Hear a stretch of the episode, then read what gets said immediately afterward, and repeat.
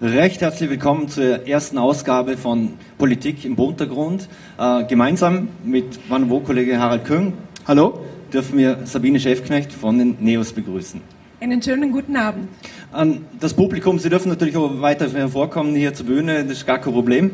Frau Scheffknecht, jetzt sind wir da im Buntergrund. Ein großes Thema ist natürlich das Rauchverbot. Vor allem in der Feldkircher Gastronomie hat das für viel Aufregung gesorgt. Ihre Partei hatte da im Nationalrat auch für den Antrag gestimmt. Wie stehen Sie persönlich zum Rauchen in der Gastronomie oder beim Burka? Also ich habe lange Zeit selber in der Gastronomie gearbeitet und weiß, was es bedeutet, ständig dem Rauch ausgesetzt zu sein. Also aus Arbeitnehmersicht verstehe ich, dass da dringender Handlungsbedarf war. Was ich nicht verstehe, ist, wie die österreichische Politik damit umgegangen ist, nämlich, dass man halbfertige Lösungen und Kompromisslösungen, also den typisch österreichischen Weg immer gewählt hat und nicht gleich gesagt hat, wir setzen uns ein für ein generelles Rauchverbot, sondern ganz viele Gastronomiebetriebe haben ja aufwendigst umgebaut, damit sie zuerst einen Raucherbereich und einen Nichtraucherbereich hatten und haben jetzt die Situation, dass es ganz verboten ist. Also ich verstehe da den Unmut auch der Gastronomie, die viel investiert hat. Aber im Sinne der Arbeitnehmerinnen und Arbeitnehmer und im Sinne der Gäste verstehe ich das oder halte ich das für dringend notwendig, dass das so gekommen ist. Aber wie schaut es jetzt genau aus oder was kann man auf Landesebene vielleicht auch machen? Weil Sie es selber angesprochen haben, es wurde viel investiert. Also die haben viel Geld reingebuttert. Jetzt am 1. November ist wieder alles erledigt. Das Geld ist im Prinzip weg. Soll es da Abschreibungsmöglichkeiten oder Ähnliches geben oder sollte der Staat da irgendwas zurückzahlen? Also ich glaube, dringend notwendig ist, dass man grundsätzlich, wenn man Gesetze macht, darüber nachdenkt, was für Konsequenzen hat das langfristig. Und da ist das Rauchverbot natürlich ein gutes Beispiel. Man hat nicht darüber nachgedacht beim ersten Mal, welche Konsequenzen hat das. Und wie gesagt, ich verstehe jeden Gastronom, der sagt, ich habe viel investiert, ich hätte das gerne irgendwie abgegolten. Ich halte das für schwierig, das finanziell direkt abzugelten, aber Abschreibungen sind sicher eine gute Möglichkeit dazu. Und abschließend noch, wie kann man die Gastronomen da ein bisschen schad- und klaglos laden, weil wenn ich jetzt rauchen will, muss ich vor die Tür sogar. Das bedeutet, es gibt unmittelbare Probleme mit den Anrainern und offensichtlich ist es auch nicht egal, wenn ich die Gäste dann 50 Meter wegschicke, dann bin ich immer noch haftbar. Das kann es doch eigentlich nicht sein. Ja, die Situation haben wir aber in allen Ländern, in denen das Rauchverbot gibt und überall gibt es gute Lösungen. Also ich glaube, dass man nach guten Lösungen suchen muss und nicht nach dem, wo die Probleme liegen. Das ist grundsätzlich der NEOS-Ansatz, Lösungen zu suchen und nicht nur die Probleme. Jetzt ist das Thema Rauchen natürlich auch direkt mit Nightlife verbunden. Wir sind jetzt in Feldkirch im Untergrund, in Feldkirch gibt es eine gute Szene, da gibt es noch viele Lokale. Das ist leider nicht im ganzen Ländle so. Es gibt immer weniger Orte für die jungen Leute, was im Abend vorgehen können. Wie sehen Sie denn das Nachtleben in Vorarlberg aufgestellt und wo sind Sie denn vielleicht selber unterwegs oder waren Sie unterwegs? Eher das waren unterwegs. Mittlerweile haben wir kleine Kinder oder nicht mehr ganz so kleine, aber doch noch immer Alter, wo man am Abend mit den Kindern zu Hause sein muss. Ich war persönlich viel in Dornbirn unterwegs, war immer am Donnerstag am Marktplatz in Dornbirn und dann in den entsprechenden Lokalen. Ich durfte Feldkirch erst kennenlernen durch meine Schwester, weil sie ja zeitlang hier gelebt hat und weiß das auch zu schätzen, was in Feldkirch los ist. Und ich glaube, das Nightlife lebt von solchen Lokalen, wie wir heute sind, wo es nämlich durchaus noch möglich ist, und wir haben das Lärmthema vorher angesprochen, wo es noch möglich ist, wirklich gut zu feiern und auch mit entsprechender Lautstärke. Jetzt zum Beispiel in Bregenz, in der Landeshauptstadt, da macht ein Lokal noch ein anderer zu, die Clubs werden immer weniger, gerade in der Innenstadt, die, wenn man es jetzt drastisch ausdrucken will, stirbt langsam aus. Was haben die NEOS für Pläne, damit das Nachtleben wieder attraktiver wird? Oh, vielleicht sogar in ländlichen Regionen wie im Bregenzer Wald oder sowas, wo die Jungen eigentlich nicht viele Möglichkeiten haben. Das ist wichtig. Vielleicht zuerst zu Bregenz zurück. Ich war mit unseren Kindern und mit der Familie vor kurzem in Rorschach. Da war ein riesiges Beachvolleyball-Turnier und da sieht man, was in der Schweiz alles möglich ist. Da war wirklich Party bis spät in die Nacht, also offiziell bis 1 Uhr, ist aber durchaus länger gegangen, direkt am See, mitten in der Stadt eigentlich. Und dann sieht man, wie es in Bregenz läuft und dass da Lokale wie die Beachbar und Ähnlichen, die ja ein tolles Angebot wären, halt einfach zu früh schließen müssen. müssen. Und ich glaube, da muss man ansetzen, dass man Angebote auch wieder für die Jungen schafft und dass man da entsprechend freier auch als lokal agieren kann, als das derzeit der Fall ist. Im Moment finden ja die umgekehrten Diskussionen statt, nämlich, dass man Öffnungszeiten zurückfährt. Und ich glaube, die jungen Menschen brauchen ganz dringend Angebote, wo sie auch länger feiern können, weil sie sich sonst irgendwo treffen, oder? Und die gehen ja oft nicht dann nach Hause und das birgt dann eher das größere Konfliktpotenzial, als wenn die Clubs länger geöffnet haben dürfen, wie es zum Beispiel in Wien der Fall ist, wo bis 6 Uhr offen ist, oder auch im Tirol, wo viel länger offen ist. Ich glaube, diese Angebote braucht es bei uns im Land. Jetzt haben Sie schon die Beachbar erwähnt, die ist eigentlich in der Peripherie, die ist ja direkt am See, wo es Richtung See, wo es eigentlich niemanden stört, wenn gelärmt wird, aber Sie haben recht, die muss auch recht früh zutun. Aber was kann man jetzt zum Beispiel in der Innenstadt tun? Die ist eigentlich tot in der Nacht, wenn man überspitzt sieht. Ja, aber aus den gleichen Themen, oder? Weil um 10 Uhr, glaube ich, in Bregenz draußen gar nichts mehr passieren darf, oder? Und weil sich Lokale natürlich dann in einer Situation befinden, eben, dass sie für Gäste auch mithaften und das wird dann ganz schwierig. Ich glaube, dass man überlegen muss, wo macht das Sinn und wo nicht. Am See, finde ich auch, wäre es eine gute Möglichkeit. Man muss diese Räume schaffen. Und diese Räume, aber auch wenn sie in der Peripherie sind oder in Industriegebieten beispielsweise, wie wir das ja auch von Clubs hören, und trotzdem die Probleme kriegen, dann ist das für mich absolut nicht nachvollziehbar. Bleiben wir gleich beim Thema Jugend. Wir haben heute auch viele junge Leute da im Publikum. Die Jugendlichen wird immer wieder vorgeworfen, sie sind politikverdrossen. Wie nehmen Sie das wahr? Ich empfinde es überhaupt nicht so, aber das mag daran liegen, dass wir mit unseren Junos und vielleicht auch abgesehen von den Junos, Chefin ist auch da. Nein, ich sage es darum, weil wir wirklich Mitgliederzahlen haben, die sich in kurzer Frist immer wieder verdoppeln. Also wir bekommen ganz viele junge Menschen dazu und das Spannende ist, die werden auch immer jünger. Also unser Jüngster, als er zu uns gekommen ist, war er 12 Jahre alt, mittlerweile ist er auch schon 16 und der kennt sich in der Politik und in der österreichischen Politikszene besser aus als ich. Also ich empfinde das nicht so, dass die jungen Menschen politikverdrossen sind. Sie kümmern sich um ihre Themen, sie wollen sich engagieren und sie wollen mitreden und ich glaube, dass es hier zu einer Trendwende kommt. Ein großes, wichtiges Thema für die Jugend ist momentan nur Umwelt- und Klimaschutz, also Stichwort Fridays for Future.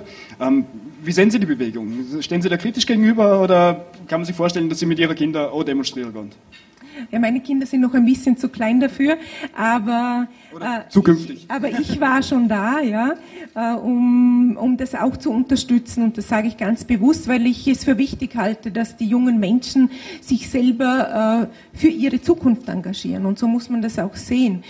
Klimaschutz ist das Thema überhaupt, aber es betrifft nicht nur die Jungen, aber es geht um die Zukunft der Jungen, das ist ganz klar. Wir NEOS sagen, dass wir Umwelt und Wirtschaft verbinden wollen, weil für uns diese Verbotspolitik nicht der richtige Zugang ist. Ich glaube, wir müssen die Wirtschaft mit an Bord holen und da sind schon viele mit an Bord und gemeinsam in innovative Lösungen investieren, gemeinsam auch beispielsweise in Vorarlberg ein großes Thema in umweltschonenden Export investieren, in Güterverkehr auf die Schiene bringen, da sind wir nach wie vor sehr schlecht unterwegs und gemeinsam mit der Wirtschaft geht was vorwärts. Und nur mit Verboten kommen wir, glaube ich, nicht dahin, wo wir hinkommen müssen. Was entgegnen Sie jetzt Personen, die, ich sage mal, die Fridays for Future Bewegung belächeln? Die wird ja vor allem Erwachsenen ernst genommen. Oft wird der Schüler vorgeworfen, ja, die gehen eben zum Schwänzen oder da. Was entgegnen Sie solchen Menschen? Ja, ich versuche schon klar zu machen, dass das auch mir ein Herzensanliegen ist, weil ich Kinder habe, die irgendwann in einer Umgebung aufwachsen, wo es noch ein schöner Lebensraum sein soll. Und ich glaube, dass wir im Land darüber diskutieren müssen, wohin wollen wir insgesamt bei uns im Ländle. Wir erleben momentan die Diskussionen um die Grünzone beispielsweise und diese Diskussionen werden nicht ehrlich geführt und das ärgert mich als Mutter von 2 Kindern, das ärgert mich aber auch als Unternehmerin, weil ich eine ehrliche Diskussion will. Ich will zum einen Raum für Wachstum und das sage ich ganz bewusst. Ich will Raum für wirtschaftlichen Wachstum, Raum auch für Lebenswachstum. Wir haben die Diskussionen um die leistbaren Mieten hier im Land und ich will aber auch langfristig gesicherte Grünflächen bei uns im Land. Und das passiert im Moment nicht. Im Moment haben wir eine Situation, wo bei jedem Antrag, wo es um eine Erweiterung in der Grünzone geht, dem zugestimmt wird. Und nicht strategisch geplant wird, wo möchte ich langfristig gesicherten Grünraum und wo will ich Raum für Wachstum, idealerweise entlang den Autobahnen, idealerweise und noch viel besser entlang der Bahnstrecke. Ein Punkt, dem auch zugestimmt wurde in diesem Jahr, ist die Vorarlberger Skateboardhalle. Da haben da die NEOS einen Antrag von der SPÖ unterstützt. Das Ganze war im Mai, also hat im Landtag gesagt, ja okay, machen wir, die Skateboardhalle soll kommen. Seitdem hört man gar nichts mehr. Woran liegt's? Das ist ein leidiges Thema, ein generelles, nämlich nicht nur bezogen auf die Skaterhalle. Die Mühlen in der Politik malen viel zu langsam.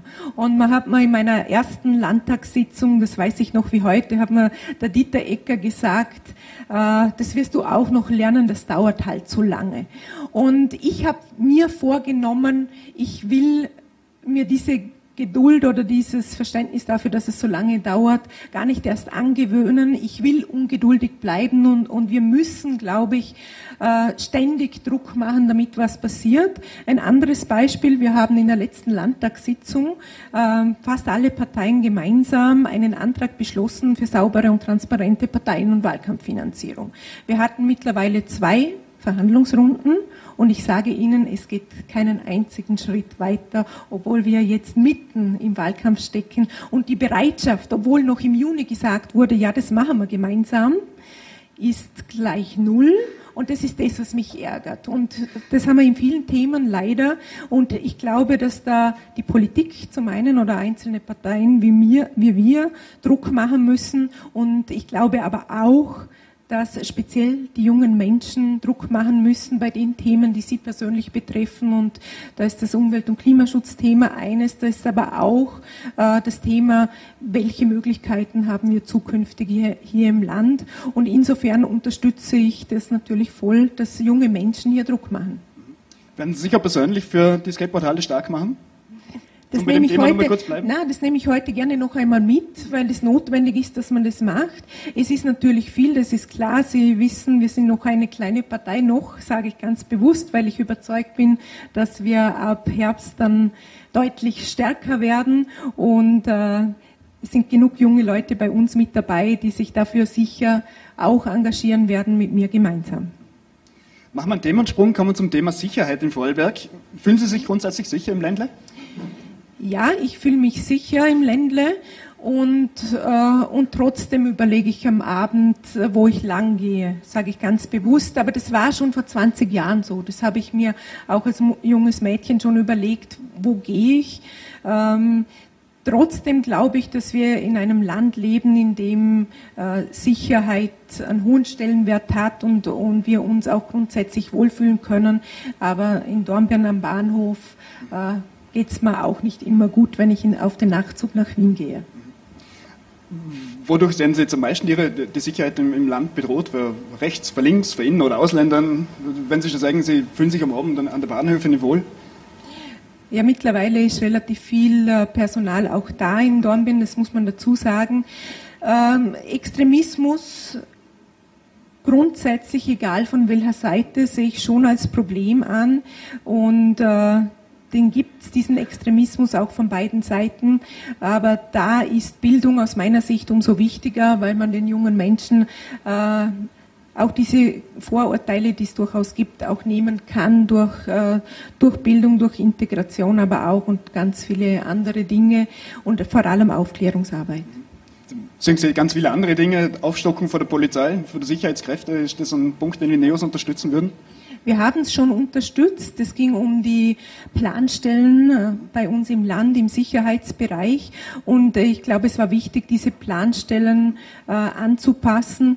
Wir finden nicht das Personal dazu. Und vielleicht ein Aufruf an dieser Stelle. Die Polizeischule freut sich über Bewerber. Sie haben es gerade gesagt, Bildung ist ein wichtiges Thema, viele Probleme zum Lösen. Gerade in Sachen Integration, das Miteinander zum Stärker. Bildung allein schafft es aber nicht, ich sage mal, interkulturelle Konflikte zum Lösen oder an sich, gerade Frauenbild in manchen Kulturen. Wie kann man da entgegenwirken? Ich glaube, durch Miteinander. Wir erleben diese Vorurteile speziell da, wo Menschen relativ wenig Kontakt oder Gesellschaftsgruppen relativ wenig Kontakt zueinander haben. Immer da, wo Austausch stattfindet, und da spielt natürlich das Thema offene Jugendarbeit eine große Rolle, immer da, wo Austausch stattfindet, sieht man, dass diese Vorurteile ja ganz oft nicht stimmen.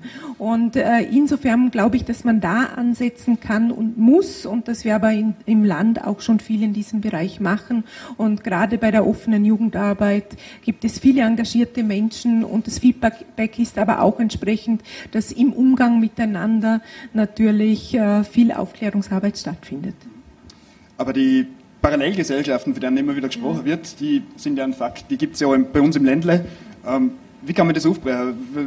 Sie sprechen immer von Miteinander, wie soll dieses Miteinander funktionieren? Das ist, ich denke, das sind schon so viele Dinge gelaufen und verlaufen sich teilweise auch. Wie kann man das miteinander fördern? Ja, wenn man sich so die Gesellschaftsgruppen im Land anschaut, dann sieht man, dass vor 20, 30 Jahren im Integrationsbereich vieles versäumt wurde, wenn man so sagen darf. Da versucht man jetzt langsam, das aufzuarbeiten, und man versucht auch bei den Menschen, die jetzt bei der letzten Flüchtlingsbewegung neu gekommen sind, vieles auch besser zu machen. Für mich ist es nicht gut nachvollziehbar, dass die zweite, dritte Generation oft auch schon mit österreichischer Nationalität dann zu wenig Deutsch kann. Ich glaube, dass man da aber erstens bei den Eltern ansetzen kann und muss, im Sinne von Aufklärung, wie wichtig es ist, dass man mit den Kindern auch Deutsch redet. Diese Aufklärung fehlt oft. Und zweitens auch im System ansetzen muss, im Bereich der Kinderbetreuung, im Bereich der Kindergärten, und dass Kinder, deren Eltern fließend Deutsch können, einfach auch im System schon die entsprechende Unterstützung bekommen und von den Eltern zusätzlich, damit sie, wenn sie dann in die Schule kommen, entsprechend gut Deutsch können. Das sehe ich zum einen die Verantwortung eben bei den Eltern, aber zum anderen auch im System, weil wenn ich 4 Jahre in Kinderbetreuungseinrichtungen war, dann gehe ich davon aus, dass ich gut genug Deutsch kann, um dann der Schule folgen zu können, und das ist leider nicht der Fall im Moment. Dankeschön. Thema Kinder und Schule sind. Jetzt die Ferien neigen sich ja dem Ende zu. Es sind 9 Wochen, das ist nicht immer einfach für viele Eltern. Sind die Ferien zu lange aus Ihrer Sicht? Ja, wir NEOS haben einen Vorschlag gemacht, tatsächlich die Ferienzeit zum Teil zu kürzen, um 1 Woche, und die zu verwenden für digitale Ausbildung oder für, also nicht nur am Computer lernen, sondern auch Aufklärung, was sind Fake News beispielsweise, wie gehe ich mit Cybermobbing und solchen Themen um, und dann aber einen Teil der Ferien auch anders zu verteilen, dass es eben nicht 9 Wochen am Stück sind, sondern dass es längere Herbstferien oder Osterferien zusätzlich gibt. Das ist eine große Herausforderung. Man sieht es daran, dass alle Angebote, die es momentan im Land gibt, die hochqualitativ sind im Bereich beispielsweise von Sportcamps oder Englischcamps, egal was, innerhalb von kürzester Zeit wirklich ausgebucht sind. Also der Bedarf an Ferienbetreuung ist da. Ist ganz klar, wenn ich 5 Wochen Ferien habe als berufstätige Mutter oder Vater, und die Kinderbetreuungseinrichtungen haben zum Teil immer noch 9 Wochen geschlossen oder zum Teil mindestens 5, 6 Wochen, dann geht sich das irgendwie nicht aus. Also auch im Sinne des Familienlebens glauben wir, dass es wichtig ist, hier entsprechend tätig zu werden und entsprechende Angebote auch von öffentlicher Seite, und da sind wir nicht gut unterwegs, anzubieten. Was ist Ihnen denn wichtig, dass Ihre Kinder, was müssen Ihre Kinder in der Schule lernen, was wäre Ihnen wichtig? Das Minimum, aber da geht es wahrscheinlich allen gleich, ist, dass sie lesen, schreiben und rechnen können sollten, und wenn ich höre, dass Kinder, die aus der Schule kommen, mit 14, 15 Jahren, immerhin 20% auch bei uns im Land das nicht können, dann läuten bei mir die Alarmglocken, und dann sehe ich dringenden Handlungsbedarf. Ich hatte heute ein Gespräch mit einem Unternehmer hier im Land, ist ehemaliger Geschäftsführer eines großen Industriebetriebs hier im Land, und der sagt mir, dass sie im ersten Jahr, wenn junge Menschen zu ihnen kommen und eine Lehre machen, im ersten Jahr jede Woche einen Tag reservieren mobilisieren für Nachhilfe und den jungen Menschen Rechnen, Schreiben und Lesen beibringen. Und das ist für mich nicht nachvollziehbar. Nach 9 Jahren Schulen darf das einfach nicht der Fall sein. Und da übernimmt jetzt gezwungenermaßen, die Wirtschaft eine Aufgabe, die eigentlich der Politik obliegt. Und hier müssen wir dringend was tun. Er hat es noch drastischer geschildert. Er hat dann an die Decke gezeigt und gesagt, wenn er junge Lehrlinge bekommt und fragt, ob sie die Fläche ausrechnen können, können 70% nicht. Und das darf in unserer Gesellschaft nicht sein. Ich will, dass Vorarlberg Bildungsland Nummer 1 wird. Und wir haben sicher mindestens so schlaue Kinder wie andere Bundesländer. Und wir haben auch ausgezeichnete Lehrer. Also man muss was am System ändern und das werden wir auch schaffen. Jetzt hat Vorarlberg herausragende Industriebetriebe, Sie haben es gesehen, aber in der Breite, vor allem die KMUs, die leisten extrem viel, auch in der Lehrlingsausbildung. Jetzt weiß man, es gibt schon einen Kampf um die besten Köpfe, auch schon bei den Lehrlingen. Und jetzt ist es natürlich so, dass oftmals die großen Industriebetriebe die künstlich die aussuchen. Muss man dann nicht auch irgendwo schauen, dass man die KMUs speziell unterstützen kann? Ja, das ist so, wobei wir heute auch, und vom gleichen Unternehmer habe ich gehört, er ist der Überzeugung, dass es relativ schnell jetzt geht, dass Handwerker viel, viel besser bezahlt werden als Akademiker. Und um ehrlich zu sein, das glaube ich auch, weil es einfach einen Mangel an Handwerker geben wird, in Zukunft jetzt schon gibt. Und ich glaube, diese bessere Bezahlung ist auch durchaus gerechtfertigt und wird dem Image der Lehre gut tun und wird unserem Land gut tun. Vorarlberg ist immer noch das Land mit den meisten Lehrlingen und trotzdem reicht es nicht aus, um die ausreichende Anzahl an Fachkräften auszubilden. Also hier wird sich einiges tun müssen, aber ich bin optimistisch, dass sich das auch tut. Jetzt hat das Land ja angekündigt, dass sie 100 Millionen Euro in Dornbirn in ein Innovationszentrum investieren wollen, also auch mit der Hilfe von Investoren, von privater, also Wirtschaftsseite. Was sagen Sie dazu? Ist das der richtige Schritt? Ich sage dazu, warum erst jetzt? Also lange Zeit hat man im Land nicht das Gefühl gehabt, dass irgendwas vorwärts geht in diesem Bereich. Wir haben das oder reklamieren das seit Jahren. Jetzt im Wahlkampf wagt man diesen Schritt und das stimmt mich optimistisch. Jetzt geht es Richtung Umsetzung und wir werden die Regierungsparteien daran messen, ob sie das auch tatsächlich so umsetzen. Aber ja, es ist wichtig und richtig, dass in diesem Bereich etwas passiert. Der Fokus liegt jetzt auf Dornbirn. Ich glaube, es würde Bregenz beispielsweise, gerade was die junge Szene betrifft, auch gut tun, dass man auch an Bregenz denkt, dass man auch an Feldkirch denkt und die anderen Städte im Land. Wenn wir gerade beim Geld sind, Wahlkämpfe kosten extrem viel Geld. Wie finanzieren Sie denn Ihren Wahlkampf? Wir finanzieren unseren Wahlkampf zum einen Teil aus Spenden, nach wie vor, weil wir als kleine Partei mit Nicht-Clubstärke im Land, und das mache ich sehr transparent, 160.000 Euro pro Jahr kriegen. Aus dem müssen wir unser Büro finanzieren, unser Personal finanzieren, alles, was wir sonst haben. Das geht sich gerade mal so aus, aber ein Wahlkampf zusätzlich geht sich nicht aus. Also zum Teil aus Spenden, aus vielen, vielen, vielen Kleinspenden, das möchte ich ganz bewusst sagen, ein paar größere sind auch dabei, alle im Rahmen dessen, was wir jetzt beschlossen haben. Und zum Teil nehmen wir Darlehen auf und zahlen die dann halt über die nächsten Jahre retour. Wir gehen da also auch ins Risiko, wie es halt viele Unternehmer, und wir sind unternehmerisch denkende Menschen, wie es halt viele Unternehmer im Land auch tun müssen, wenn sie eine neue Organisation oder eine neue Firma aufbauen, müssen sie ins Risiko gehen und das machen wir. Jetzt habe ich gesehen, ich habe mir die Liste angeschaut, also im Juni haben Sie selber 2.000 Euro gespendet und im Juli der Gerald Loak 9.859 Euro, also in dem Fall muss Ihre Partei ja wirklich schlecht gehen, wenn Sie schon selber spenden müssen. Na, das ist unser Beitrag, den wir leisten, neben vielen, vielen, vielen Stunden, die nicht nur wir, sondern ganz viele Ehrenamtliche im Land leisten. Das ginge sonst einfach nicht und ich glaube, es ist wichtig, dass man zeigt, dass man da auch mit dabei ist. Warum wird das Thema Parteispenden eigentlich so heiß diskutiert? Geht es da um die Fairness, also vor allem im Speziellen jetzt mit dem Wahlkampf auf Bundesebene, mit Sebastian Kurz und so weiter?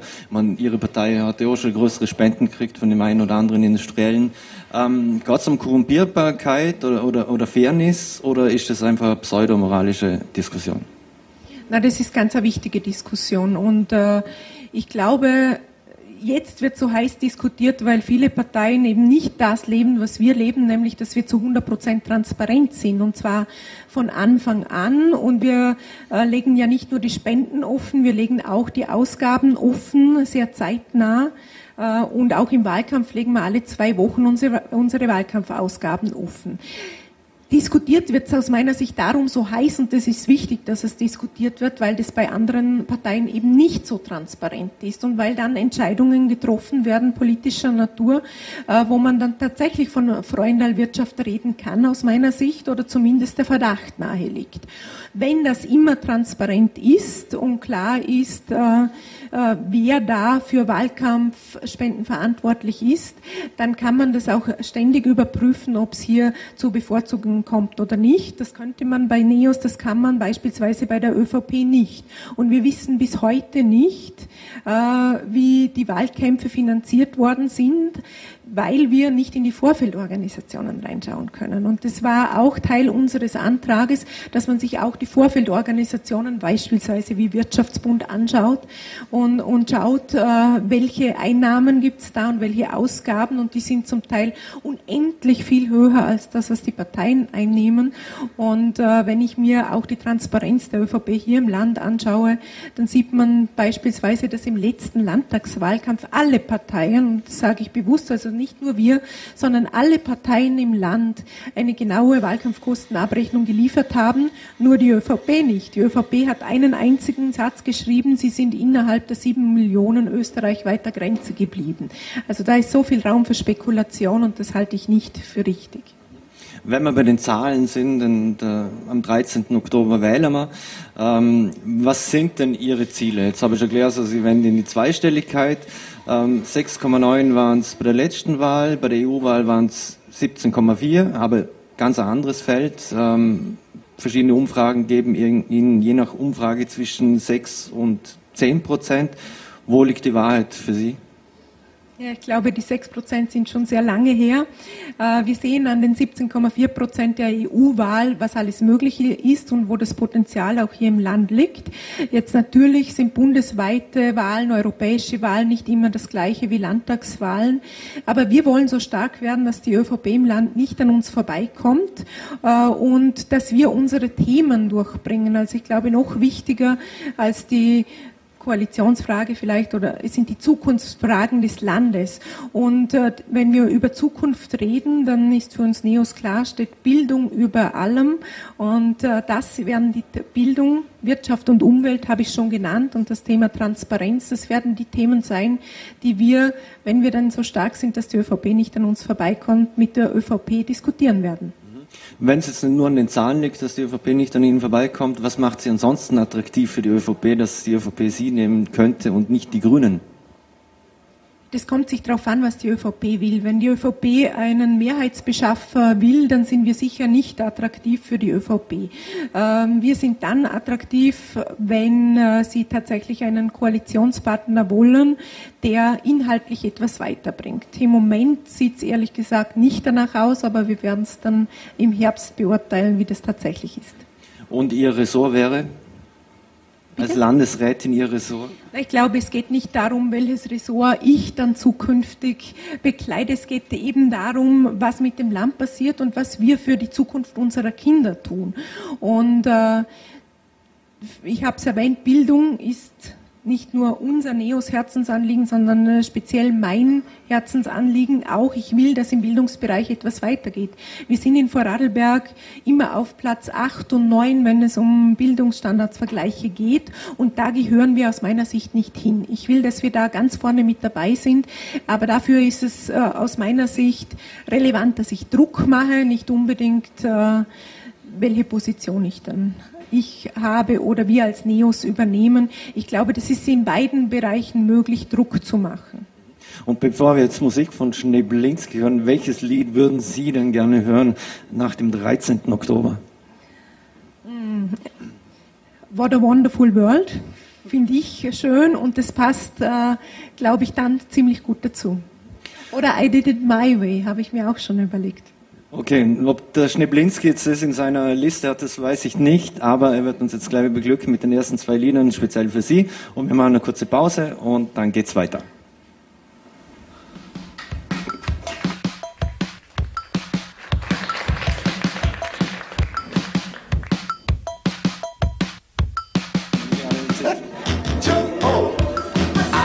Kinder sitzen in der Bahn, außer Gunther, der liegt drunter. Alle Kinder mögen alle Kinder, außer Lisa, die mag Pegida. Alle Kinder akzeptieren ihren Körper, nur nicht Tessa, die legt sich unters Messer. Alle Kinder lieben Oldschool Rap, bis auf Zap Swag, der mag lieber Trap. Oh. Alle Kinder sind privat ganz nett, bis auf Carlos, der ist echt ein Arschloch. Alle Kinder suchen gerne Ostereier, bis auf Gül, die sucht das Gül. Und alle Kinder schreien, oh, auf die Fresse, fertig, los.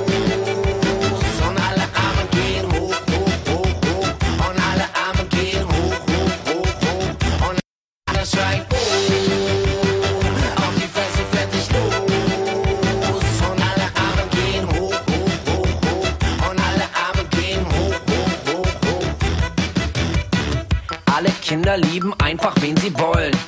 Bis auf Pete, der ist Katholik. Ja, alle Kinder haben Holzspielzeug. Außer Beate, die hat ne Granate. Alle Kinder feiern unseren geilen Sound. Bis auf Annika, aber die kann mich mal. Alle Kinder sind vor dem Gesetz gleich. Außer Ole, der hat Kohle. Und alle Kinder schreien, oh, auf die Fresse, fertig, los.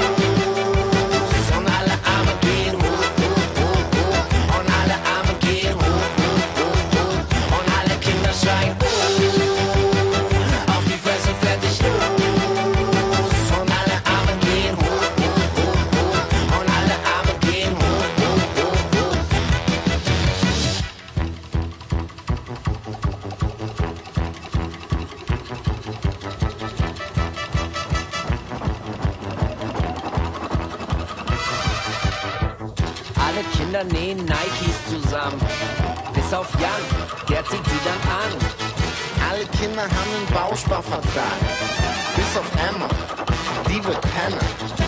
Und alle Kinder holen sich ein Bier, außer Kai, der holt die Polizei. Alle Kinder haben Ökostrom, nur nicht Tina aus Fukushima. Und alle Kinder schreien, oh, auf die Fresse, fertig, los.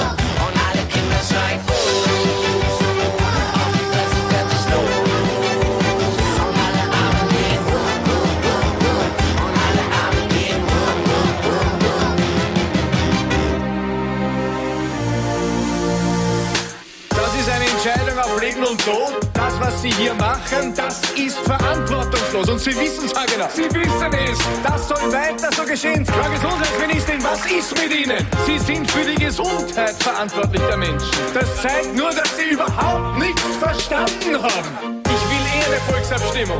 Sie drucken das weg. Ich will eine Volksabstimmung, aber ich kann nicht mal die FPÖ fesseln. Dann frage ich mich, ist das ein Selbstfesselungsverein? Ich will eine Volksabstimmung. Sie drucken das weg.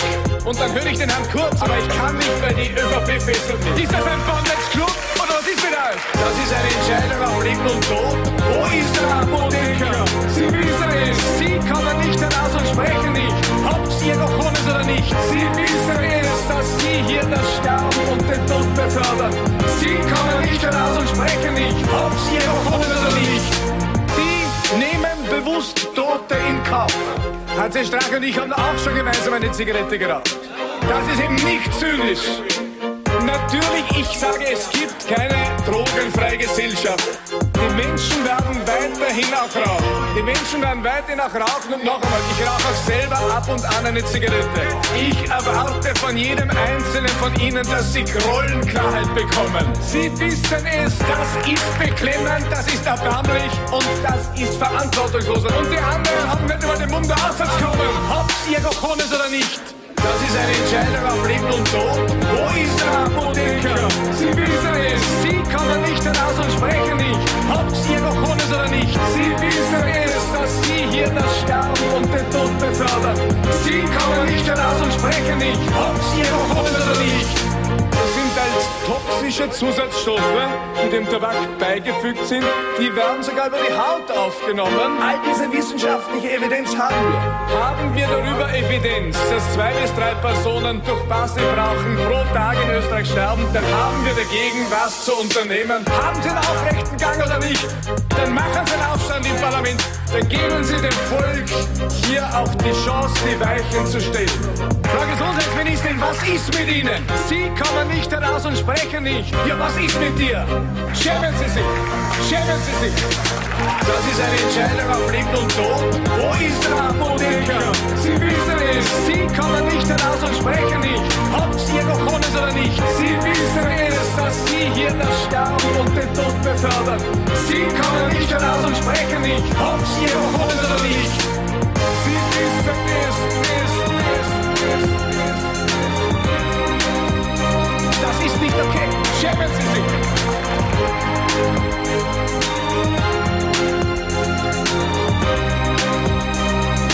Schämen Sie sich. Schämen Sie sich.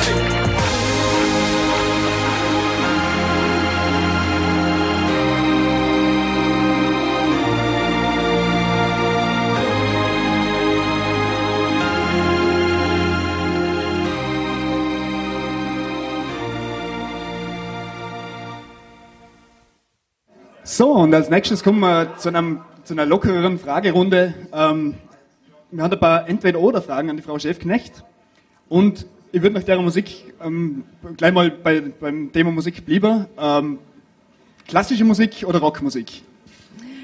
Rockmusik, das ist ganz klar. Mhm. Hat Ihnen das gerade gefallen, was jetzt gerade gelaufen ist? Ja, es hat mir gefallen, ich habe es allerdings noch nie gehört, gebe ich zu. Es liegt aber vielleicht daran, dass ich momentan relativ wenig Zeit zur Musik hören habe.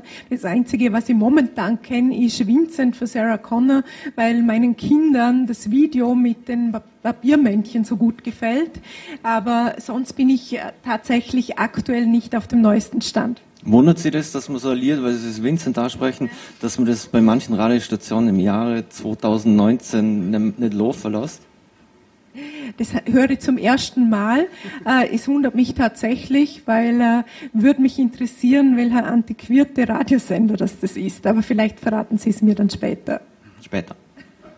Wo fühlen Sie sich wohl, am Alterie oder am Bodensee? Ich bin in Höchst aufgewachsen und ich bin eine Enkelin eines Berufsfischers. Also wir sind quasi am Bodensee aufgewachsen, aber mittlerweile in Lustenau angekommen, weiß ich auch den alten Rhein zu schätzen. Und da gehen wir oft spazieren und genießen die Natur. Sie haben jetzt schon mehrfach über das Thema Bildung gesprochen. Sollen Kinder in eine Privatschule geschickt werden oder lieber in eine öffentliche? Für mich ist ganz klar öffentliche Schule, aber die Qualität muss überall auf allerhöchstem Niveau sein. Bei uns ist es zum Glück noch nicht so ein Thema, es kommt immer mehr, auch in Vorarlberg das Thema Privatschulen, das haben wir in Wien ganz, ganz stark. Meine Kinder gehen auf eine öffentliche Schule und ich finde auch, das ist gut so und es sind hervorragende Schulen auch bei uns im Land. Aber für Privatschulen an sich halten Sie gar nichts oder hat es auch Existenzberechtigung? Oder zu elitär vielleicht? Grundsätzlich hat aus meiner Sicht fast alles, wo ich Macht habe, ist eine Existenzberechtigung. Fast alles, sage ich. Im Bildungsbereich wünsche ich mir diese Entwicklung nicht, das sage ich ganz deutlich. Im Bildungsbereich würde ich mir wünschen, dass wir möglichst alle Kinder gemeinsam haben, aber Sie alle wissen, das Thema gemeinsame Schule und Modellregion gemeinsame Schule ist für den Moment zumindest gestorben. Dieses Zeitfenster ist geschlossen, aber ich glaube, es gibt jetzt ein Zeitfenster bei uns im Land, auch in Vorarlberg, wo wir die besten Konzepte im Bildungsbereich umsetzen können und da gibt es tolle Beispiele in Hard, in Ludesch, auch in Lustenau haben wir tolle Beispiele dafür. Das muss man jetzt tun und diese Chance muss man jetzt nützen. Das heißt, die NEOS müssen auf Bundesebene in die Regierung und dann würde das Modell gemeinsame Schule kommen. Also die Grundidee gefällt uns, aber wir waren ein bisschen skeptisch, wie es gemacht wurde, vor allem bei uns im Land auch, weil es so nach dem Motto ein System von oben herab aufdrücken, das halte ich nicht für sinnvoll. Wir NEOS glauben an die Vielfalt und finden Vielfalt auch schön. Wir möchten gerne so viel Autonomie wie möglich an den Schulen haben und freie Schulwahl. Das ist uns wichtig, dass Eltern und Kinder die Schule wählen können, die aus ihrer Sicht am besten zu ihnen passt. Das wäre unser Konzept. Wir glauben aber, ich bin überzeugt davon, dass das Thema Ganztagsschule in Vorarlberg zu kurz kommt. Wir brauchen einen massiven Ausbau an Ganztagsschulen mit verschränktem Unterricht, nämlich nicht nur Kinderbetreuung am Nachmittag oder Schülerbetreuung, um tatsächlich für Chancengleichheit zu sorgen. Und diese Angebote haben wir an vielen Stellen im Land nicht, und diese Angebote wollen wir. Wir wollen, dass jedes Kind die Möglichkeit hat oder die Eltern die Möglichkeit haben, ihre Kinder in eine Ganztagsschule mit verschränktem Unterricht zu geben, wenn sie das möchten. Jetzt muss ich nochmals nachfragen, und zwar in Bezug auf die Schulen. Also die meisten Eltern wollen ihre Kinder meistens in ein Gymnasium bringen oder stecken oder wie auch immer. Also sprich die neue Mittelschule, sie hieß Mittelschule, jetzt hieß sie neue Mittelschule. Kann man die überhaupt noch aufwerten, weil die Zahlen oder die Kinder, die in Gymnasien sollen, die Zahlen werden immer größer?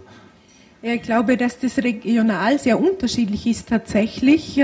Da, wo es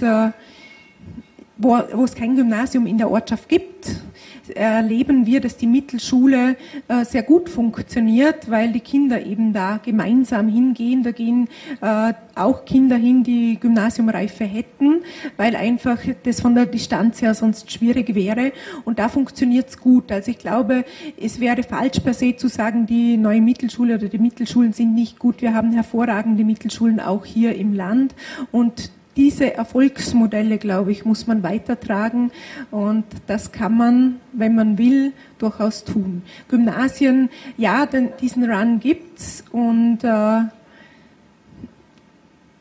ich weiß es für mich persönlich auch nicht, das sage ich ganz ehrlich. Unsere Tochter ist 9, die sagt im Moment, sie will ins Gymnasium, aber wieso sagt sie das?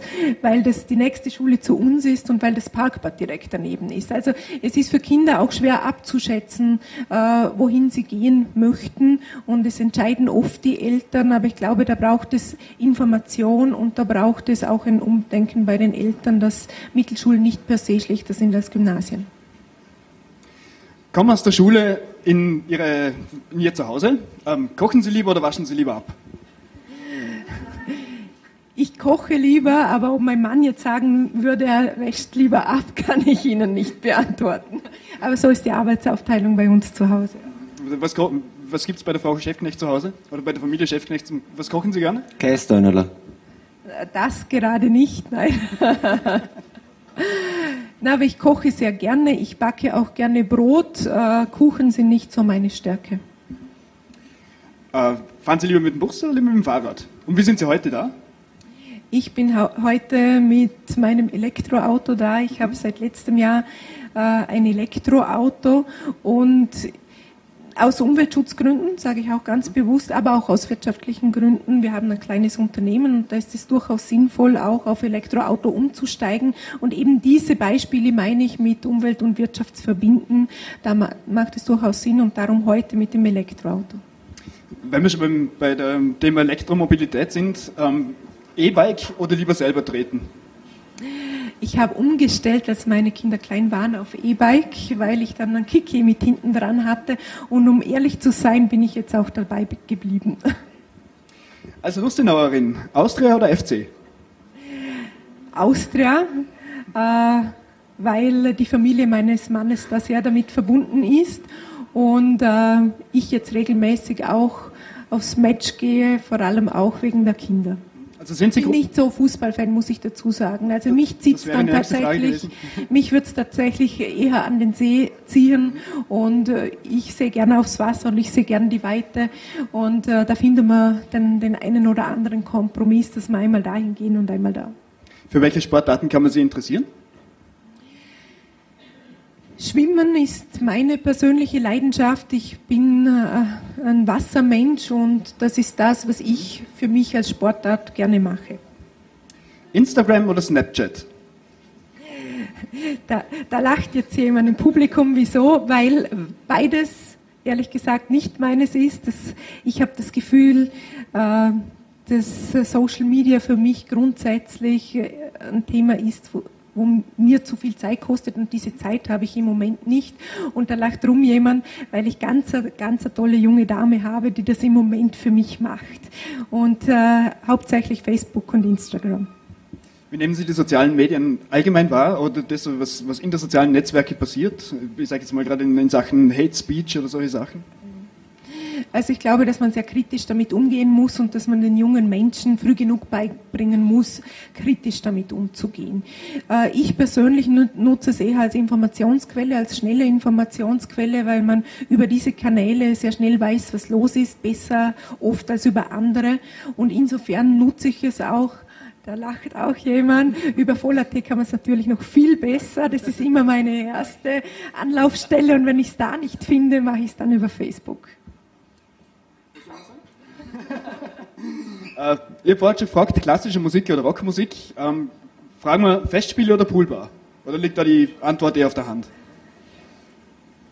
Ich weiß beides zu schätzen. Ich gehe tatsächlich auch gerne auf die Festspiele und vor allem auch wegen der Atmosphäre, aber mir gefällt da auch die Musik und ich genieße das sehr. Sind Sie Fernsehseherin? Der Fernseher läuft bei uns derzeit fast nie, weil wenn, dann schaue ich meine Sendungen auf dem iPad nach. Ich habe momentan aber grundsätzlich wenig Zeit, um überhaupt Filme zu sehen. Aber wenn Sie Fernsehen schauen, ist dann Netflix, Prime, und sind Sie Serien interessiert oder womit unterhalten Sie sich? Ja, es sind Filme, aber ich kann mir also schon eher Prime eben, weil ich es dann zu der Zeit anschauen kann, zu der es mir passt. Aber ich kann mich nicht erinnern, welchen Film ich zuletzt gesehen habe, ganz einfach, weil die Zeit fehlt. Dann kommen wir schon zur nächsten Frage, bevor wir nochmal eine kleine Pause machen und dann zu den Publikumsfragen kommen. Cannabisverbot oder Freigabe? Ja, da ist die NEOS-Meinung sehr klar. Auch wenn es damals heftige Diskussionen auch bei der Abstimmung gegeben hat, bei uns ist es ja so, dass alle unsere Positionen durch eine Mitgliederversammlung laufen und dass wir wirklich direkt demokratisch darüber abstimmen. Und für uns ist klar, dass das im Suchtmittelgesetz nichts mehr zu suchen hat. Wir sind für die Legalisierung und wir sind aber dafür, dass es auch über Apotheken beispielsweise abgegeben wird an junge Menschen ab 18, damit man entsprechend auch die Qualität gewährleisten kann. Und wir sehen an Beispielen wie Portugal, dass auch durch diese Freigabe nicht mehr konsumiert wird als davor und im Zweifel ist es sicher die bessere Qualität. Selber schon mal ausprobiert? Nein, habe ich noch nie ausprobiert. Okay, dann kommen wir nochmal zu einer kurzen kleinen Pause. Vielleicht gibt es jetzt nach der Cannabis-Frage erkläre Reggae-Musik. Ich weiß nicht, was uns erwartet. Mal schauen. Und ja, in dem Fall bis später nochmal. Danke. Wah, wah, eeny, meeny, and legalize it, Mazi. Sehr verehrter Polizeipräsident, Spliff den ich im Camp. Müll sollte das Einzige sein, was man trennt. Ich bin Mazi, Anti-Legalisierung. Kiffen nur mit Mazi, Motologo, Tätowierung. Oder willst du, dass jeder x-beliebige Spießer am Kiosk eine Weedbox kaufen kann? Oder das? Deine Mutter dich fragt, ob sie später mit dir einen rauchen kann, denn sie hat ja nur noch 1000 Gramm. Nein, ich schlag ein härteres Gesetz vor, sonst rappt dein Schuldirektor. Paff, paff, Pessloch. Der Schaffner in der Deutschen Bahn trägt Rastas und der Bankangestellte nur noch krank gemeldet. Mir passt das nicht. In so einer Welt will ich nie leben. In Coffeeshops soll es Kaffee und kein Weed geben. Warum soll ich auftreten bei der Hanfparade, wenn in diesem Land der größte Kiffer einen Anzug trägt? Polizei sperrt alle Kiffer ein. Nur Marsianer dürfen rauchen, sehr verehrte Polizei. Sperrt alle Kiffer weg. Wir können die hier nicht gebrauchen, sehr verehrte Polizei. Sperrt alle Kiffer ein. Nur Marsianer dürfen rauchen, sehr verehrte Polizei. Sperrt alle Kiffer weg. Wir können die hier nicht gebrauchen. Das ist die zweite Strophe, denn Gras ist keine Einstiegsdroge. Da ist garantiert kein Keks mehr in der Leibniz-Dose. Wo du das Zeug versteckst, ist mir Jacke wie Hose. 20 Gramm Rotterdam versenkt im Schuss der Kolchose. Von Zürich bis in Heidepark, Rügen bis zur Steiermark. Ich will Gesetze wie Malaysia, sei Malaysia. Ich bin das Land für Name, Name, na. Doraf Cam mit Zigaretten auf nem Dromedar. Es gibt nix Schöneres als pures Weed. Vorbei an den Securities. Marzi ist in deiner Stadt. Like das ab, Augen zu und zieh. Um zu schmuggeln muss man kreativ sein. Ein bisschen fies sein. Ein kleines bisschen detektiv sein. Grünes Blut, rotes Tuch. Was ist denn mit der Weehead? Wer macht heute noch Entzug? Das geht raus an alle Masi-Feinde. Bundestag, Hasenheide, Gras beiseite. Illegalize, sehr verehrte Polizei. Sperrt alle Kiffer ein. Nur Marsianer dürfen rauchen, sehr verehrte Polizei. Sperrt alle Kiffer weg, wir können die hier nicht gebrauchen, sehr verehrte Polizei. Sperrt alle Kiffer ein. Nur Marsianer dürfen rauchen, sehr verehrte Polizei. Sperrt alle Kiffer weg, wir können die hier nicht gebrauchen.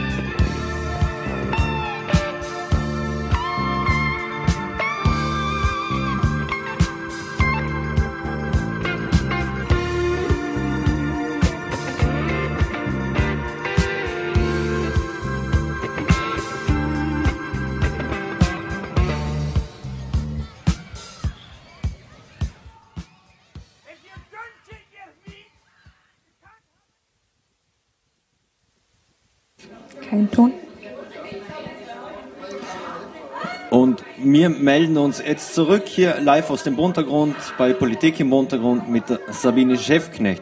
Und jetzt kommen wir zu den Fragen, die unsere Leser und das Publikum da gestellt haben. Und zwar, die haben es genau auf Bierdeckel geschrieben und da wollen wir jetzt eine Frage nach der anderen durchgehen, Frau Scheffknecht.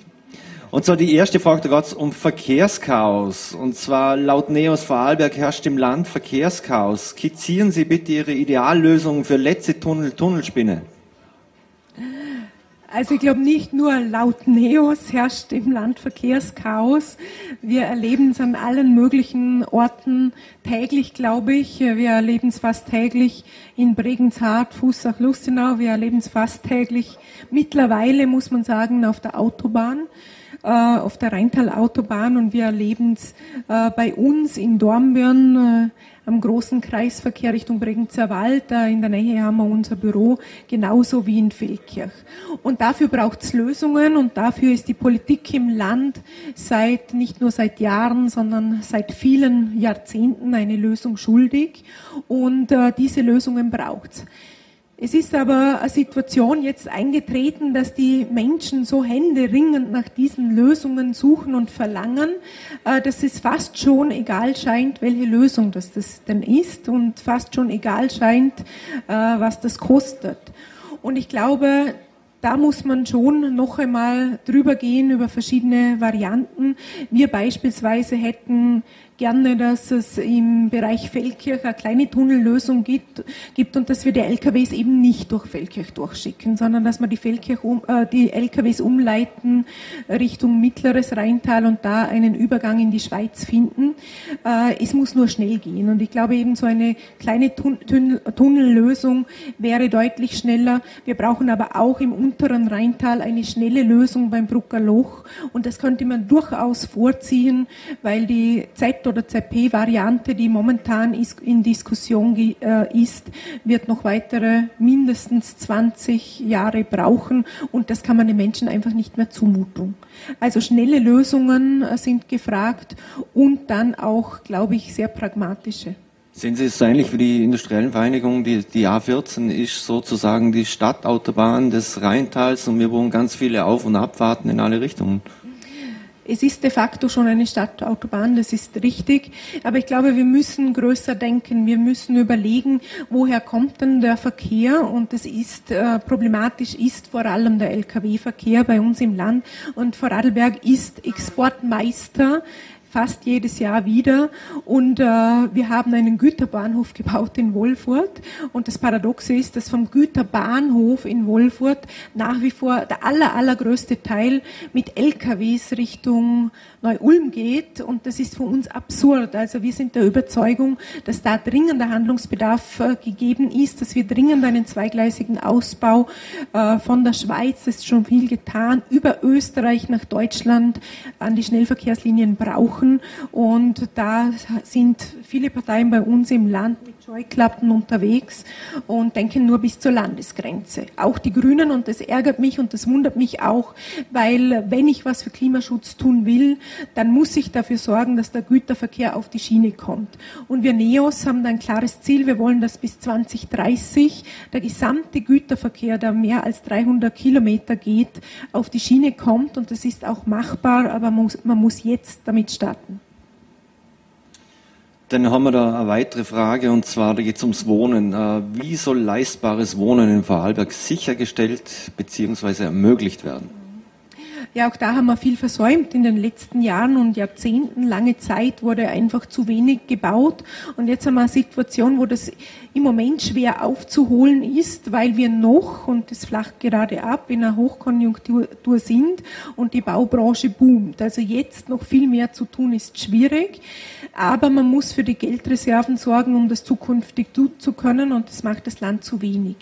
Leistbares Wohnen, speziell für Junge, ist ein großes Thema und hängt oft mit dem Angebot auch zusammen. Im sozialen Wohnbau werden zu wenig kleine Wohnungen gebaut und mehr große, was bedeutet das natürlich, und da bin ich auch dafür, Familien, die dringenden Wohnbedarf haben, diese Wohnungen bekommen und eben nicht junge Menschen, aber wir müssen auch ganz massiv in den Ausbau von kleinen Wohnungen investieren, damit auch junge Menschen die Chance haben, aus dem Hotel Mama und Papa auszuziehen. Das haben sie im Moment nicht. Und ein wesentlicher Grund auch für die Baukosten im Land sind natürlich die Grundstückspreise. Das muss man so sehen. Und wir haben uns im Land, im Ausschuss, im volkswirtschaftlichen Ausschuss leistbare Wohnmodelle, die es in Österreich gibt, angeschaut und haben genau drauf geschaut, was ist denn der Unterschied zu unseren Projekten. Und der einzige Unterschied tatsächlich war die Bauhöhe. Also wir leisten uns im Land immer noch zu niedrig zu bauen und wir müssen in die Höhe, daran führt kein Weg vorbei und das unterstützen wir auch. Das wäre in der Vergangenheit möglich gewesen, da hat man geschlafen. Im Land der Häuslebauer können sich immer weniger Menschen Häusle leisten, das hängt nicht um Grund, sondern auch, es wird auch oft ins Feld geführt, es gibt extrem viele Vorschriften. Also wenn ich, keine Ahnung, einen Energieausweis buche, was ich dann am besten sollte, wenn ich ein Haus zum Beispiel saniere, was auch nicht 20 Zentimeter oder 30 Zentimeter Styropor oder was ich so für Pappen, macht das alles Sinn? Ja, das stimmt. Es gibt so viel Bürokratie, dass man sich auch oft gar nicht mehr auskennt. Man braucht externe Berater, die das für einen machen und einen dabei unterstützen. Da gibt es sicher Potenzial, dem entgegenzuwirken und das unterstützen wir auch. Ob es in Zukunft noch möglich ist, dass jeder junge Mensch ein Einfamilienhaus baut, das wird, glaube ich, schwierig platztechnisch, aber was für uns wesentlich ist, ist schon Eigentum. Und das sage ich als NEOS ganz bewusst, wir wollen, dass junge Menschen sich wieder Eigentum leisten können. Wir möchten gerne den sogenannten Flexi-Mietkauf. Wir möchten gerne, dass junge Menschen, die in einer gemeinnützigen Wohnung wohnen, von vornherein sagen können, ich möchte irgendwann einmal kaufen, aber vielleicht wollen Sie eben nicht die kleine Wohnung kaufen, die Sie jetzt haben, sondern das ansparen und dann zukünftig, wenn Sie eine Familie haben, eine größere Wohnung kaufen, in die Sie dann umgezogen sind. Für diesen Flexi-Mietkauf stehen wir, damit möglichst viele Menschen auch in Vorarlberg im Eigentum leben, weil das für uns die Altersvorsorge Nummer 1 ist. Dann haben wir nochmal eine Frage zum Rauchverbot und zwar heißt da schon, dass die NEOS sehr auf die mündigen Bürger viel Wert legen für die mündigen Bürger. Wieso hört die Mündigkeit bei den Wirten auf? Ich glaube, die Grenze der Freiheit ist da, wo die Freiheit des Nächsten eingeschränkt wird und in diesem Fall geht es um die Gesundheit des Nächsten und darum sind wir hier so deutlich für das Rauchverbot. Wie würden Sie die Kinderbetreuung im Vorarlberg gestalten? Im Moment leisten Unternehmen im Land ganz viel, was eigentlich die öffentliche Hand leisten sollte. Wieso? Weil wir einen Fachkräftemangel im Land haben und wir haben ganz, ganz viele gut ausgebildete junge Männer, aber auch ganz viel ausgebildete, gut ausgebildete junge Frauen. Und die Unternehmen wollen diese Frauen wieder zurück an den Arbeitsplatz bringen und bieten darum Kinderbetreuung an. Und oft haben wir eine Situation, dass die Kinderbetreuung im Land bei den Kleinen, wo es nämlich die Unternehmen leisten, so ist, wie es die Familien brauchen. Mit guten Öffnungszeiten, mit wenig Schließtagen, also mit wenig Urlaub im Sommer, aber die öffentlichen Einrichtungen hier hinterherhinken. Und wir sind der Überzeugung, dass die öffentlichen Hand hier deutlich mehr tun muss, speziell was die Öffnungszeiten und die Schließtage betrifft. Das ist ein ziemlicher Kreislauf. Also Fachkräfte, wir haben nicht genug im Land, wir können noch nicht so schnell so viele Ausbilder. Man versucht, welche aus dem Ausland zum Hinterkriegen, ist aber auch nicht so einfach bei den Gehaltsstrukturen etc. Jetzt kostet es Wohnen ziemlich viel, Kinderbetreuung kostet viel. Also was haben wir denn für große Anreize, dass wir Fachkräfte aus dem Ausland daher kriegen? Ja, das eine Thema sind die genannten, die Wohnkosten, die Kinderbetreuungskosten, aber ich glaube, wir müssen auch darauf achten, dass wir im Image einiges tun. Und da arbeiten einige Parteien im Land sehr dagegen. Das ist die FPÖ, das ist auch zum Großteil auch die ÖVP mit diesem Populismus, der momentan herrscht. Liefern wir nach außen ein Bild, das nicht unbedingt attraktiv ist für hochqualifizierte Arbeitskräfte. Da gibt es einen Handlungsbedarf, aber auch beispielsweise bei der Rot-Weiß-Rot-Card, also bei der Möglichkeit, vom Ausland her für hochqualifizierte Arbeitskräfte hier ins Land zu kommen, weil die Hürden einfach zu groß sind und weil das viel zu lange dauert. Und da kann man ansetzen, da wollen wir ansetzen, da wollen wir ein System wie Kanada, das ein Punktesystem eingeführt hat, da kann man sich aus dem Ausland noch bewerben und da wird überprüft, ob die entsprechende Qualifikation da ist. Und ich glaube, es ist wichtig, dass man das im Ausland noch überprüft. Und wenn die Grundvoraussetzungen da sind und gewisse Deutschkenntnisse da sind, dann glaube ich, müssen wir es aber leicht machen, zu uns ins Land zu kommen. Und da setzen wir an, da ist viel zu tun. Und Arbeit, Gehälter steuerlich entlasten. Natürlich, das ist das große Thema aller Parteien, muss man dazu sagen, das versprechen durchaus alle Parteien im Wahlkampf. Wir sehen dann, was daraus wird, oder? Im letzten Wahlkampf hat die ÖVP und die FPÖ versprochen, die kalte Progression abzuschaffen, also die ständige Mehrbelastung der Menschen.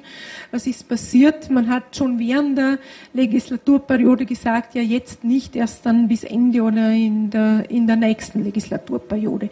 Also da muss man wirklich Taten sprechen lassen und ich hoffe, dass die Menschen jetzt bei den Wahlen dann die politischen Parteien nach ihren Taten messen und nicht nur an ihren Worten. Weil wir vorhin schon kurz über Jugend- und Politikverdrossenheit geredet haben, der Manuel fragt, wie bzw. wo ist es empfehlenswert, sich in Politik einzulesen bzw. Wissen zu sammeln? Also zum Ersten, man muss nicht nur lesen, es gibt auch ganz tolle Angebote. Das AHA bietet ganz eine tolle Möglichkeit mit dem Frageraum Politik, sich gut zu informieren, deswegen gut zu informieren, weil es eben in diesen Frageräumen für die jungen Menschen die Möglichkeit gibt, in 20 Minuten jede Partei einzeln kennenzulernen und wirklich Sachthemen zu diskutieren. Das ist eine Möglichkeit. Im Wahlkampf gibt es dann eine große Wahlkampfdiskussion auch für junge Menschen interessant, die Klartext heißt, Schülerunion, die empfehlenswert ist. Ich lese mich und ich glaube, viele junge Menschen lesen sich sicher online ein und da gibt es durchaus Qualitätsmedien, wo man sich gut informieren kann. Sollte mehr politische Bildung in die Schulen? Weil Sie sich ja gerade das Thema Bildung stark machen. Das ist ein Thema, das nicht nur von den Politikern im Land und das möchte ich auch dazu sagen, von allen Parteien im Land gefordert wird. Es gab einen entsprechenden Allparteienantrag an die Bundesregierung, dass politische Bildung verpflichtend kommen soll. Das ist auch eine langjährige Forderung des Schülerinnenparlaments, dass das kommt. Leider ist auch da in diesem Fall die Bundespolitik säumig. In allen Schularten oder nur in bestimmten Schulen? Nein, es ist oft, also zum Teil ist es bei Geografie mit dabei, zum Teil bei Geschichte. Es ist aber auch, muss man dazu sagen, oft sehr lehrerabhängig. Also auch da die Forderung aus dem Schülerparlament ist, dass das zum Teil rollierend passieren soll, dass man da unterschiedliche Lehrer hat. Und ich glaube eben diese sachliche Information und dieses sich selber ein Bild machen, das ich vorher erwähnt habe beim Frageraum Politik, das wäre so wichtig. Also es braucht schon die Möglichkeit, sich sehr neutral zu informieren und für sich zu entscheiden, was ist mir persönlich wichtig, damit ich dann auch die richtige Partei unterstützen kann. Ab welchem Alter würden Sie denn politische Bildung einführen? Früh genug anfangen, oder? Natürlich früh genug anfangen, das ist klar.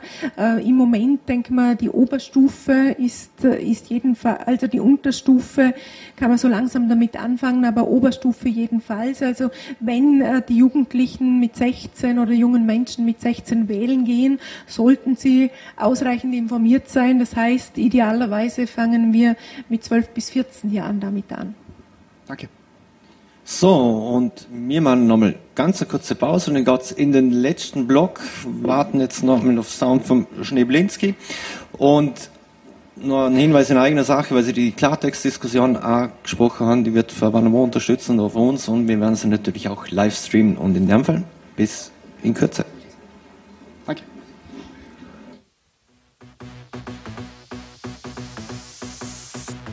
Siehste, das hast du davon. Krise hast du bekommen. Düster ist alles geworden.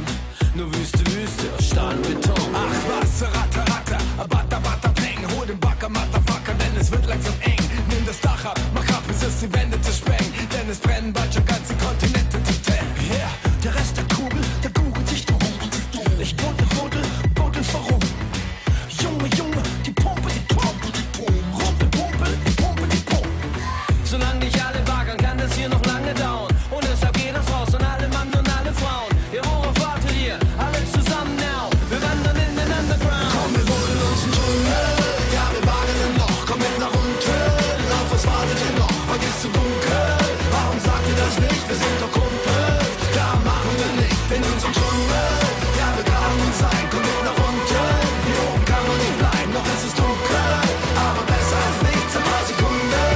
Und dann machen wir Licht. Doch, noch ist hier unten nur eine Lute am Brennen. Sonst alles dunkel, nicht gut zu erkennen. Komm erst mal runter, es ist null, wie du denkst. Du wirst dich wundern, hier ist unser Geschenk, noch einen Moment. Und dann wirst du Bescheid wissen. Es bleibt wenden wie in Zeitschriften und uns beipflichten. Wir werden dir beweisen, was die oben dir verheimlichen. Das Paradies liegt unter meterhohen Steinschichten. Wunderschöner Tunnelblick, Unternehmer unter sich. Oben alles ungewiss, wenn man es mal runterbricht. Die Upper Class wundert sich, weil sie nicht mit uns unten ist. High Society heißt heute Unterschicht. Kommen sie rein, können sie nicht rausgucken. Archäologen, Schweine wollen uns alle ausbuddeln. Nehmt euch 'ne Auszeit, mal übern Rand blicken. Statt Vogelstrauß deinen Kopf in den Sand stecken. Solange nicht alle baggern, kann das hier noch lange dauern. Und deshalb geht das Haus und alle Mann und alle Frauen. Wir worauf warten hier, alle zusammen now. Wir wandern in den Underground. Komm, wir buddeln uns in Tunnel. Ja, wir bahnen im Loch, komm mit nach unten. Auf was wartet ihr noch? Heute ist zu dunkel. Warum sagt ihr das nicht? Wir sind doch Kumpel. Da machen wir Licht in unserem Tunnel.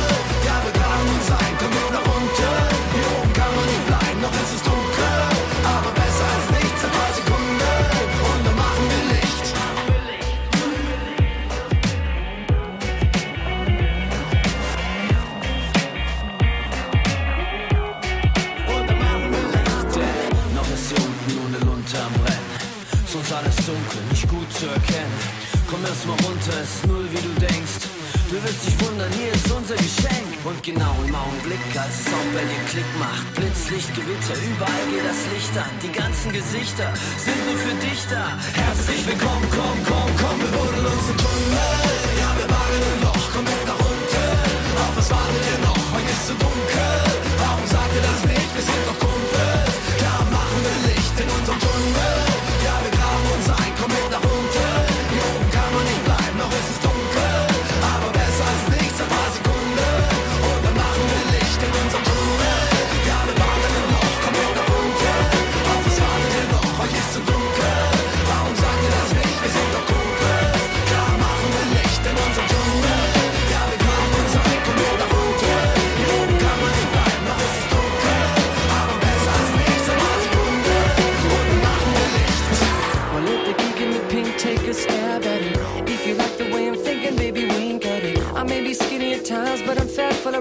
Pass me the mic and I'm gonna grab at it. Well, isn't it delicious, crazy way that I'm kissing this baby? Listen to this, don't wanna miss it while I'm sitting. Sometimes you gotta fit in to get in, but don't ever quit, cause soon I'm gonna let you in. Well, see, I don't care what you might think about me. You get by without me if you want. Well, I could be the one to take you home. Baby, we could rock the night alone. Down, it wouldn't be a letdown, but sugar, don't forget what you already know, that I could be the one to turn you out. We could be the top across the town. Don't judge it by the color, confuse it for another. You might regret what you let slip away, like the geek in the pink. Well, like the geek in the pink, yeah.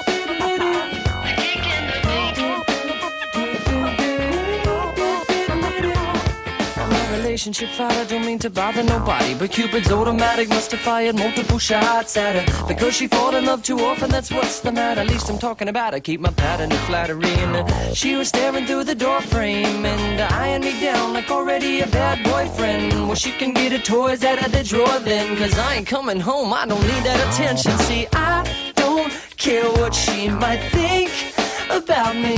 She'll get by without me if she won't. Well, I could be the one to take her home.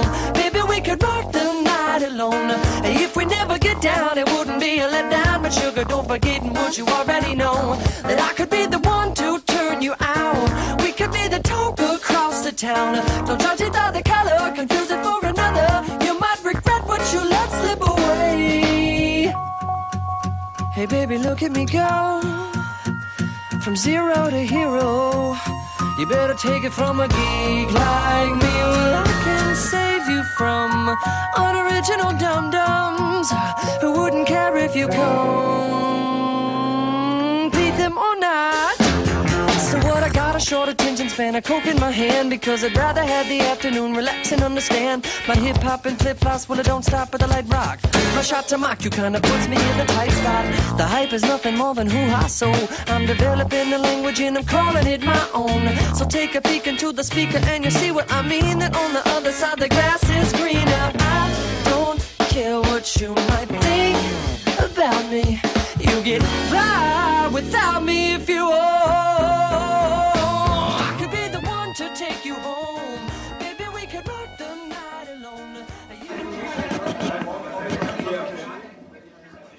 So, und wir melden uns wieder live zurück aus dem Buntergrund, von Politik im Buntergrund mit der Sabine Scheffknecht. Jetzt haben wir noch zwei, drei Fragen aus dem Publikum bekommen, die wir natürlich jetzt gleich stellen wollen. Und zwar nochmal das Thema Verkehr. Sind Sie für einen Ausbau des Radnetzes für Fahrräder nach Kopenhagen ein Vorbild? Also es scheint ein grüner Helm zu sein.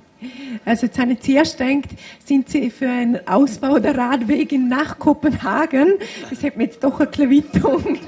Aber man kann es sportlich mehr. Man kann es sportlich mehr, ja. Ich glaube, dass der Ausbau der Radwege jedenfalls wichtig ist, aber zusätzlich braucht es auch für die längeren Strecken die Möglichkeit, die Fahrräder im Zug gut mitzunehmen und in den Bussen auch gut mitzunehmen. Und was ich momentan höre, ist das derzeit nicht der Fall, beziehungsweise es ist oft so, dass die Zugabteile überfüllt sind, weil so viele Menschen das nutzen wollen. Also hier gibt es Handlungsbedarf, aber auch beim Ausbau der Radwege, ja. Also meine zwei Fragen, die fasse ich in einem zusammen. Frage 1, morgen Freistanzer oder Vormburger? Ich trinke überhaupt kein Bier. Dann kommen wir gleich zur Frage 2, was ist dein Lieblingstrink? Ich trinke ganz gern Wasser, aber am Abend nach einem langen Arbeitstag auch gern mal ein Glas Rotwein. Also ausschließlich Wein oder Cocktails dürfen es gar nicht sein? Cocktails dürfen es auch sein. Ich habe vorher gesagt, da gäbe es einen guten Gin Tonic. Und wenn Sie jetzt Wodka Red Bull gesehen hätten, das hätte perfekt zu meiner Überleitung zur nächsten Frage passt. Waren Sie schon mal in Ibiza? Ich war noch nie in Ibiza, aber seit dem Video reizt es mich irgendwie. Gut, dann kommen wir jetzt zum letzten Block, und zwar ist wir haben noch ein Vorarlberg-Quiz, ganz ein kurzes Multiple Choice, mal schauen, wie gut Sie sich auskennen. Was gibt es zum Gewinnen? Viele Herzen oder so.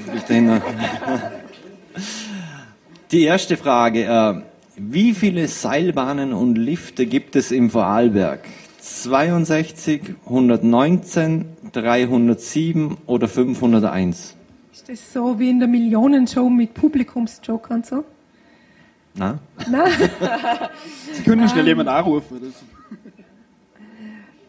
Das größte war 507, gell? Also 307 oder 501? 501. Also 501. Ja, mit einer Schlepplift und Tellerlift und so. 501. Fast, das ist die Jeans. 307 wären es gewesen. Schade.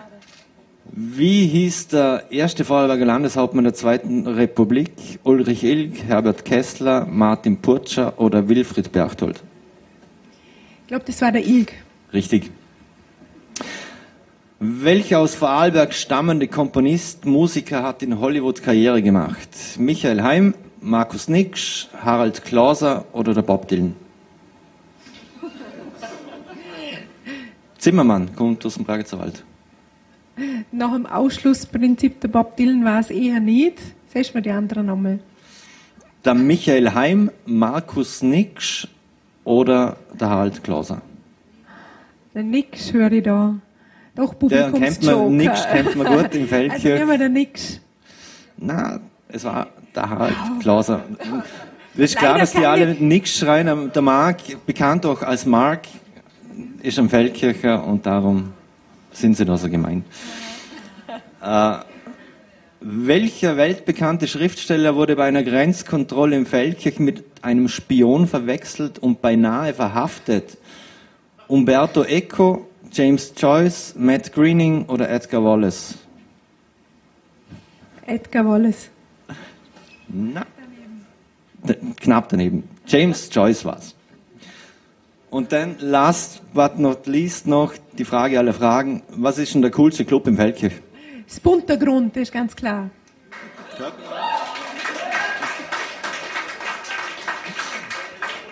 Also ich habe jetzt nicht genau mitgeschrieben, für Günther Jauch reicht es nicht ganz, richtig. Aber vielleicht können wir sie dort mal einreichen. Wir sagen auf jeden Fall recht herzlichen Dank, dass sich die Zickner haben für die ganzen Fragen bedanken. Dankeschön. Und so vom Publikum, Dankeschön, die es alle ins Buntergrund geschafft haben und allen da haben fürs Zuschauen. Und auch recht herzliches Dank an Ländle TV, die das möglich gemacht haben und vor allem auch das Team vom Buntergrund, das uns extrem super unterstützt hat. Vielen Dank. Nächste Woche geht's weiter mit dem Martin Staudinger, Same Place, Same Station. Vielen Dank und jetzt geht's mit Schneblinski. Bis zum nächsten Mal. Danke. Danke. ich weniger war. Mit jedem Wort, das mich verlässt, werde ich weniger. Mit jedem Meter, den ich gehe.